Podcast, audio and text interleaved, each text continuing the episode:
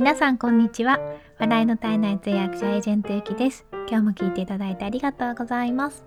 えー、今日は日曜日ということでまたちょっと雑談モードでお話をしたいなと思ってます、えー、今日はですねちょっと両親の話をしてみたいなと思ってるんですね。あんまり私プライベート関わらないんですよ。音声配信の中で。あの好きな食べ物とかそういうのは喋ってますけどえっ、ー、と、まあ、家族構成とか、まあ、妹とか弟とかとかたまに登場するかな。あんまり喋らないんですよね。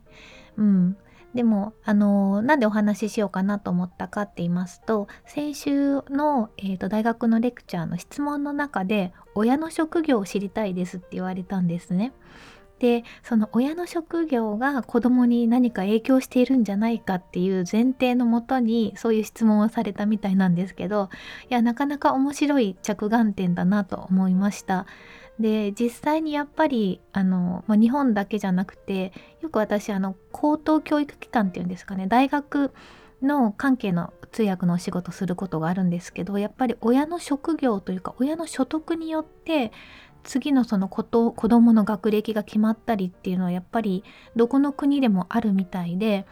そういう影響はあるんだなっていうのは常々思っていたのでそういうあのやっぱり親の職業を知りたいっていう疑問は素直に受け止めて面白いなっていうふうに思ったんですね。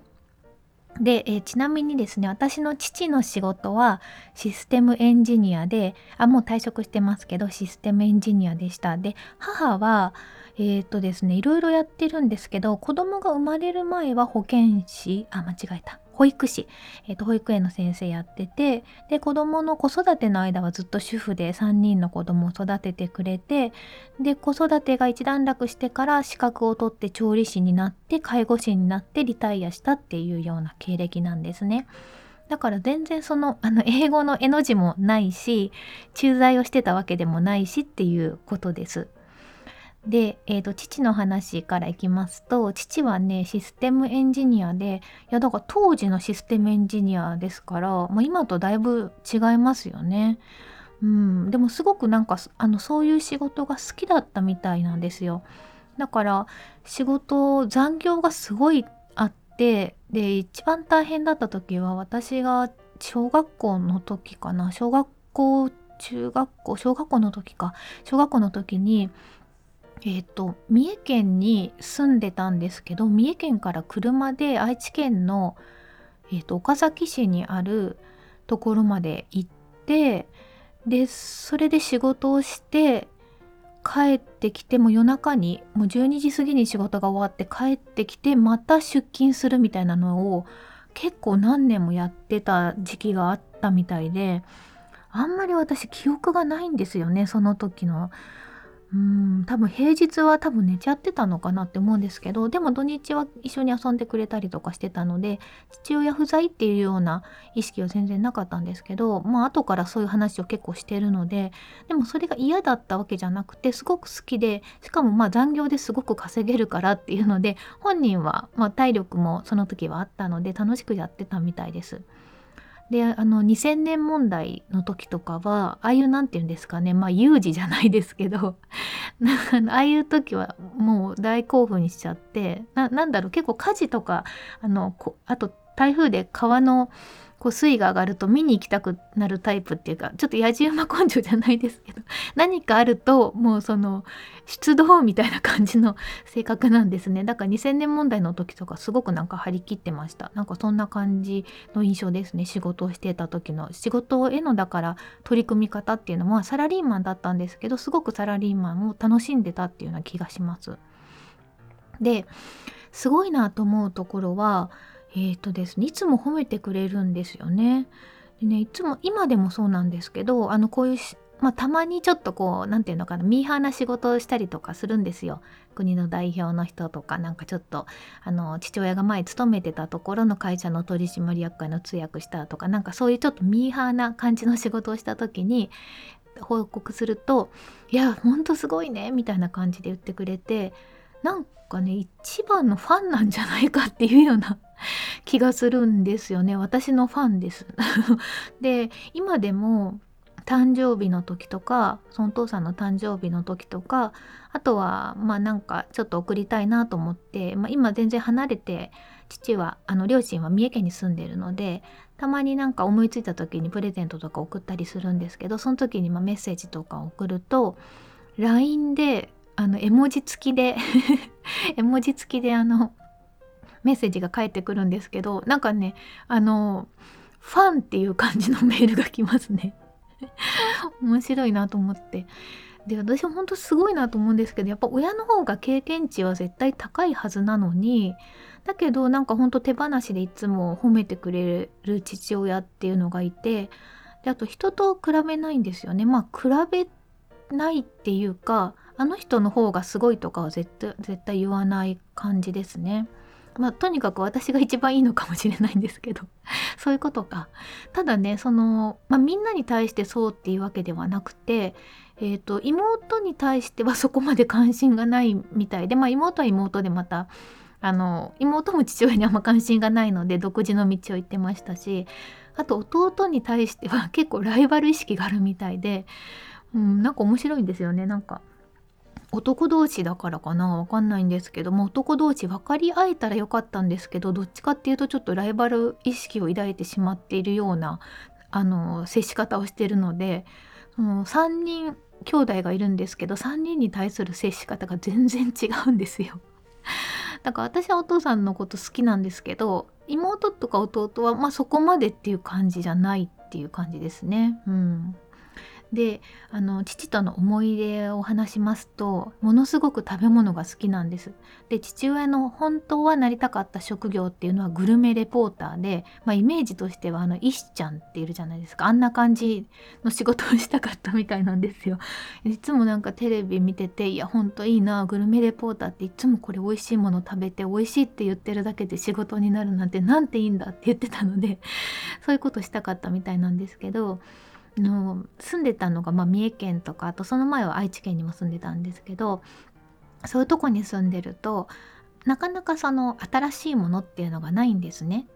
で新しいものを見つけてくるとそれを食べに休みの日は車でわざわざちょっと遠出をして食べに行ったりしてました例えばあのモスバーガーとかココイチカレーが車で行ける距離にオープンしたっていうのを、まあ、会社とかでニュースで聞きつけてくるともう次の日曜日はちょっとモスバーガーを食べに行こうっていうことで モスバーガーに行くのがすごいもう一大行事だったんですよ。車で行ったりあとあの私とか妹の友達に声をかけてみんなで車でそのモスバーガーを食べに行くぞみたいな感じで一緒に行ってくれたりあとは大阪までボテジュボテジュってあのお好み焼きが出張で行ったら本当に美味しかったっていうのでまあ、あんまり家の周りでそういう美味しいお好み焼きを出してくれるようなところがなかったのでそれわざわざ大阪までなんか行きましたね。日帰りで。家族で。ボテジュを食べに行くっていう。なんかまあ私があのグルメ好きというか食べ物好きなのは多分父親の血を引いてるのかなっていうふうに思います。うんまあ、なのでその本当に、まあ、あの成人みたいな感じではないんですけどねその全てが完璧だとは思わないんですけど、えーとまあ、私の第一のファンでいてくれるっていうことも含めて本当にいろいろ尊敬できるところがある父親だなと思います。で母親はですね母親もすごくてあの島根県の沖ノ島の出身なんですね。で大体皆さん島根県の沖ノ島の人って、えっと、一番近い都市が松江なんですよ島根県の。だから大体まあ松江の、えっと、大学とか短大とか専門学校に行くか行っても大阪とか福岡かな。うんなんですけど、えーと、私の母親なぜかの三重県の、えーと短大保育士になるための短大かなに進学したらしいんですね。でそこであの母が短大1年生でで父親が予備校生の時に知り合ってそのまま結婚したっていう。いやーなんか大学でならまだわかるんですけどね。大学でこう、まあ、父の方が1歳年下なんですよ実は。あ違う違う。えっ、ー、とね父の方が1歳年下だから短大1年生じゃないかもしんないな。2年生の時かな。とにかく父が予備校生やってた時。あの大学は父は大学はあの東京に進学したんですけど1年間自宅から予備校生をしていったらしくて、まあ、どういう縁で知ったのか知り合ったのか分かんないんですけどそういう感じでもうあの母親が年上っていう感じでしかももうね短大生っていうキラキラしてる感じですよね。その時に知り合って結婚したっていう話ですね。なんか青春があったんだなぁと。ですごくね子供が好きだったので保育士になったっていうことなんですけどででもあのやっぱり自分の子供の方がもう何百倍も可愛いって言ってて言ってたみたいで。子供が生まれたら仕事を辞めて主婦になってで私と妹と弟3人を育ててくれました。で本当ね家でドーナツ作ったりねドーナツの私イーストの匂いのなんかイーストの香りの記憶があるんですよね。ドーナツ作ってたなっていう記憶があってあとクッキー作ったりとかそういうのがすごい好きでで近所のお友達とかも呼んでいろいろ楽しく遊んでたからまあなんか幸せなあれですね。なんか子供時代を過ごしたような気がします。多分その時父親は結構 その残業であんまり平日は帰ってきてなかったかもしれないんですけどうん。それでねそっからがすごいなと思うんですけど、えっと、子育てが一段落してで40歳代の時にえっとですねえなんか自分で資金を調達してきて、まあ、今でいうクラウドファンディングですよね100万円ぐらい調達してきて、えっと、調理師学校に通い始めたんですよ。で母親が40代の時まだ私たちあのまだ大学生とか大学進学を控えてる時なのでその子どもの教育費にはやっぱり手をつけられないし、うん、っていう時なのでなんか自分で調達してきて それで調理師学校に通って調理師学校って結構あの若い子が多いらしいんですよね1819の子たちに混ざって試験勉強とかすごい頑張っていつもなんかあの100点満点取ってたみたいですよ。でいろいろ応募してその三重県とかあの伊勢志摩の料理コンテストとかにも応募して賞を取ったりしてで卒業してあの調理の仕事に就いてました。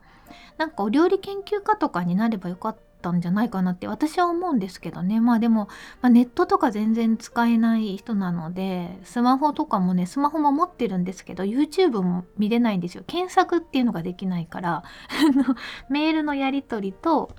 あと LINE のやり取りと写真を撮るっていうでそれを送るっていうためにスマホを持ってます。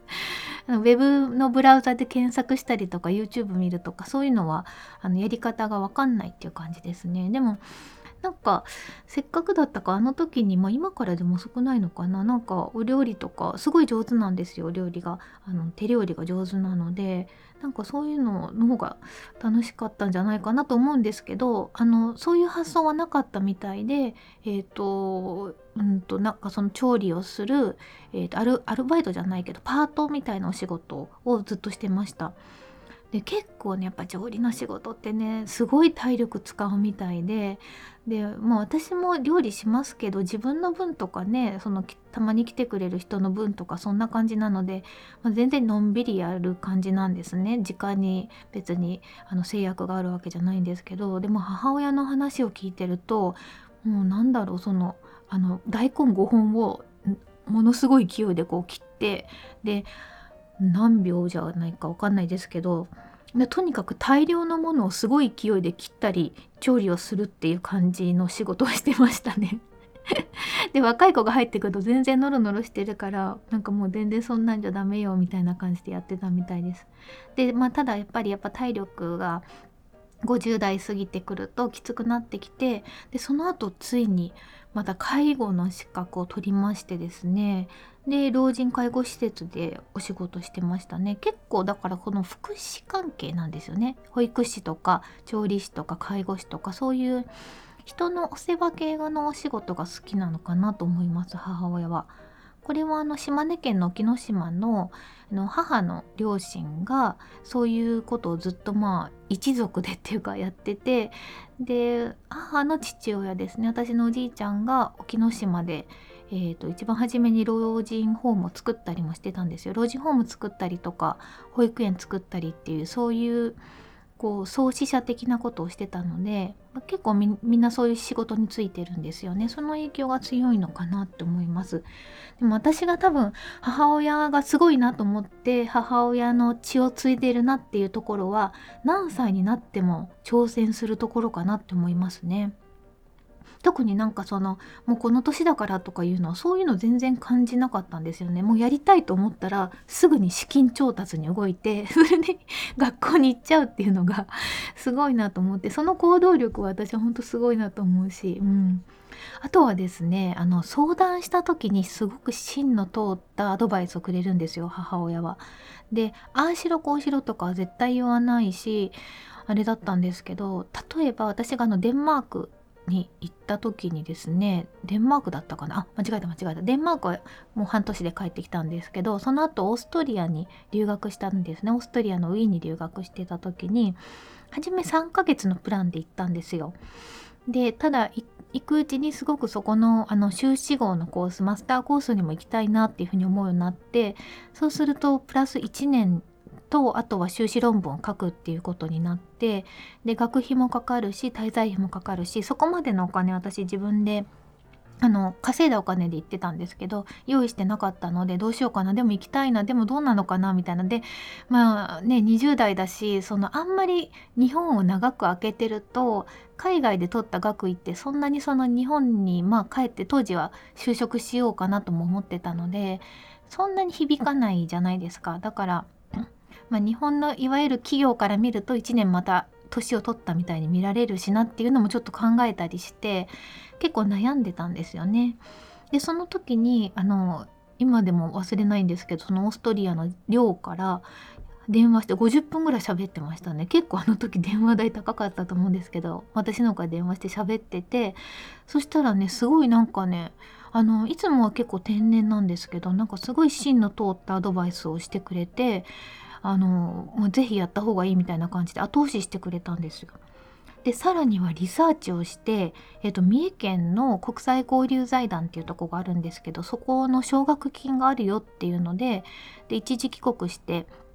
それを受けあの実際に受けたらもらえるようになったんですけどそういうのもねリサーチして持ってきてくれるんですよね。でその奨学金のおかげでそれはね,、えっとね月に10万円もらえて返さなくていいっていうやつだったんですね。であのえっと、学業が終わるまでっていう感じだったので修士論文書き終わるまでの結構2年半ぐらいかないただくことができて月10万円あれば、まあ、当時のオーストリアだと全然生活ができたんですね。で1年間に1回帰帰国するっていうぐらいも全然できたので本当にまああのお金のおかげで私は生き延びてたんですけどそれも探してくれたのも母親だったなと思います。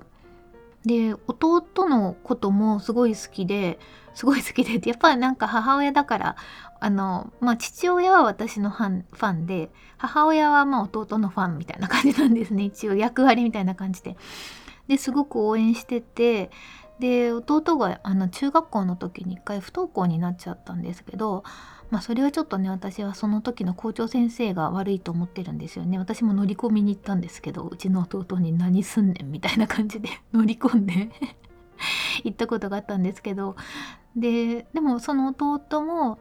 まああのぐれずに高校はえっ、ー、とね高校はなんか北海道のそういうちょっと不登校の子とかを受け入れているところに行ってででもそこからはね大学進学生っていうのはいなかったんですね。みんなそこの高校は卒業したら就職するか専門学校に行くっていうあの学業としてはそういうレベルの学校だったんですけどすごい弟のこともしあの応援してなんか弟は自発的にすごくこう勉強やる気になってであの浪人はしたもののその後、えーと大学に進学してでなんとですね修士からは東大に行ってで博士号も東大で取ったんですね。で今准教授あの違う大学なんですけど准教授にまでなっちゃってなんとなんかうちで一番出世してるのは弟でなんじゃないかっていう 感じなんですけどでも中学校の時不登校になってやっぱすごいあの母親は悩んでたんですけどね。なんかやっぱりだけど一緒に旅行行ったりまあ、三重県だったから良かったのかななんか周りの目がそんなにその周りがすごい受験で焦ってるとかそういう感じじゃないんですよ。あの私もそうなんですけど塾に行くのも中学校3年生からでっていうのがほとんどなので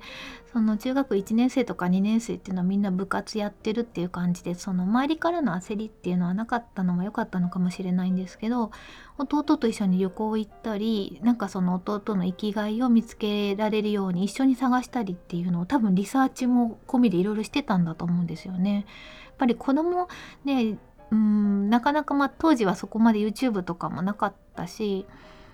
うん、限られた選択肢しかないじゃないですか。周りのロールモデルっていうのがほとんどないので学校の先生ぐらいしかいないからかあと父親と母親ぐらいしかいないのでやっぱり将来ってなんか夢が持てないですよねあんまりね。なんかその中でいろいろやっぱリサーチしてこういうのもできるんじゃないとかいう風に持ってってあげたのはすごい母親すごいなって思います。うん、だからねなんかあのー、まあ向こうからは何にも言ってこないんですよね。受験の時とか、まあ、私にもそうなんですけど受験も多分ね全然気にしてなくてあの 親は。で別にそのいい大学に行った方がいいとかも全然言わないいので、まあ、私の場合は逆に自分で焦って調べましたね。で中3ぐらいであの高校受験やっぱり受験あるなと思ってじゃあ塾ここに行きたいっていう感じで自分から親に言ってでまあ自分で言ったことなので結果的に頑張ったりっていう風になりましたしあと大人になってからもねなんか私も結構まあ破天荒な人生を歩んでるんですけどこちらがなんか何も聞かない限りは何も言ってこないですね。でも相談すると本当に一緒に考えてくれたりリサーチしてくれて情報をくれるっていうことでいや今思うとすごいなっていうふうに思いますね。まあ、ただなんか母親は自分の人生をなんかなかなか生きれてないような気もして、まあ、その調理師学校行ったりとかっていうのあるんですけどなんだろうななんかいろいろ勉強してあの職業になったりとかしてるんですけどその立場的にやっぱりパートに就職をしちゃうとかそういうところがもったいないなっていう風な気はするんですよね。なんか自分でやったらいいのにとか思ってあのいろいろ私も今焚きつけたりはするんですけども今となってはね 結構もう年も年なのでやっぱ大変なのかなと思って、まあ、今はあの2人とものんびりしてる感じですね。あの親の職業的にはまあ一般的な家庭に育ったんじゃないかな一般的でしかも地方都市ですからね地方都市っていうかまあ地方の田舎なんですけどに育ったのでなんかまあ親の職業のせいで私がこうなったっていうのはないんですけど、えーと、いつも応援してくれたっていうのとあとはまあ結構自由にさせてもらったっていうのであのこんな人間が出来上がりました。ということで今日はあのどんな親に育てられたのかっていうテーマでお話をさせていただきました。はい。ではコメント返していきたいと思います。昨日は収録とライブ2回やりましたので、合わせまして、たくさんの方からコメントいただきました。えすきめしさん、ゆきさん、こころんさん、ゆうだいさん、みこさん、コーリーさん、マルドーナスさん、ももたるとさん、みゆさんからいただきました。ありがとうございます。え、ちょっと抜粋してご紹介させていただきますね。えっ、ー、とですね、昨日、あの、食レポをしたんですね。えっと、食レポライブで、それでスタバのアールグレー、えー、アールグレーミルククリームドーナツと、あとサンマルクのほうじ茶チョコクロの食べ比べというか、まあ、どちらも食べて美味しいっていうやつのあの食レポをしました。で、ちなみにこの時に、えー、軍配が上がったのは、えー、スタバのアールグレーミルククリームドーナツでした。ということで、えー、アルグレーミルククリームドーナツ気に入っていただいたみたいでなんか嬉しいです。裏返して食べるのさすがですっていうことなんですけど、あの、これはですね、上についているちょっとアールグレーのチョコレートをひっくり返して下の上に乗せる感じで食べるとアルグレーがあのより楽しめるっていうお話をしてましたあと昨日はですね20時から、えーと、ちょっと真面目なライブをしてたんですね。あの小規模事業者持続化補助金の申請について私が聞きたくてたまたまドーナツライブに来てくださってた行政書書士の北郷先生にちょっと聞く機会をいただいてでコラボライブを行いました。であの給付金の方はね持続化給付金の方は結構簡単に申請できるんですけど持続化補助金ってやっぱり結構ハードルが高くて一回やった人はいいんだいいと思うんですけどね私もちょっと初めてなのでうん諦めちゃって6月にやろうと思って諦めて8月10月うんと思って逃しちゃってでこのコロナ対応型っていうので補助が75%出るのがあるんですけどそれの最後の申請が12月10日が締め切りなのでちょ今回は申請したいなと思ってるんですね。でそれぞれあの結構真面目にいろいろと聞いてるので実践的なセミナーみたいな内容になってますのでもしあのこのタイミングで申請したいって思っていらっしゃる方がいらっしゃいましたらアーカイブ残してますのでよろしかったら聞いてみてください。でコメントでもあのちょうど考えていたところで参考になりますっていうコメントもいただいてます。ということで、えー、今日も最後まで聞いていただいてありがとうございました、えー、よろしければまたコメントこのようにご紹介させていただきたいなと思いますので、えー、コメントとあとハートマークのいいねもよろしくお願いします。Twitter とノートの方でも詳しく解説してますのでよかったらフォローお願いします。ということで、えー、素敵な一日をお過ごしください。お相手はエージェントゆきでした。